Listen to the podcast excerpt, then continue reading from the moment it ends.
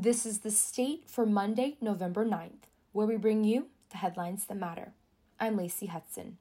After days of vote tabulation from the start of Election Day, former Vice President Joe Biden and his running mate Kamala Harris are projected to win the presidency over President Donald Trump and Vice President Mike Pence and are set to begin their term at the White House on January 20th, 2021.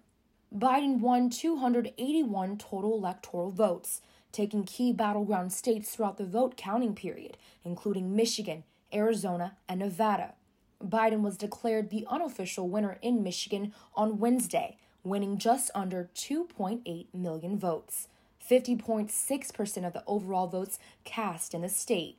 Just as former Vice President Joe Biden secured the 270 electoral votes to become the 46th President of the United States, in Michigan, a joint state Senate and House Oversight Committee voted along party lines to subpoena documents related to the 2020 election, investigating irregularities without evidence. Chair of the committee, Republican Senator Ed McBroom, acknowledged that reports of the irregularities were anecdotal but insisted that a subpoena for documents would provide clarity because the public is at a fever pitch of interest.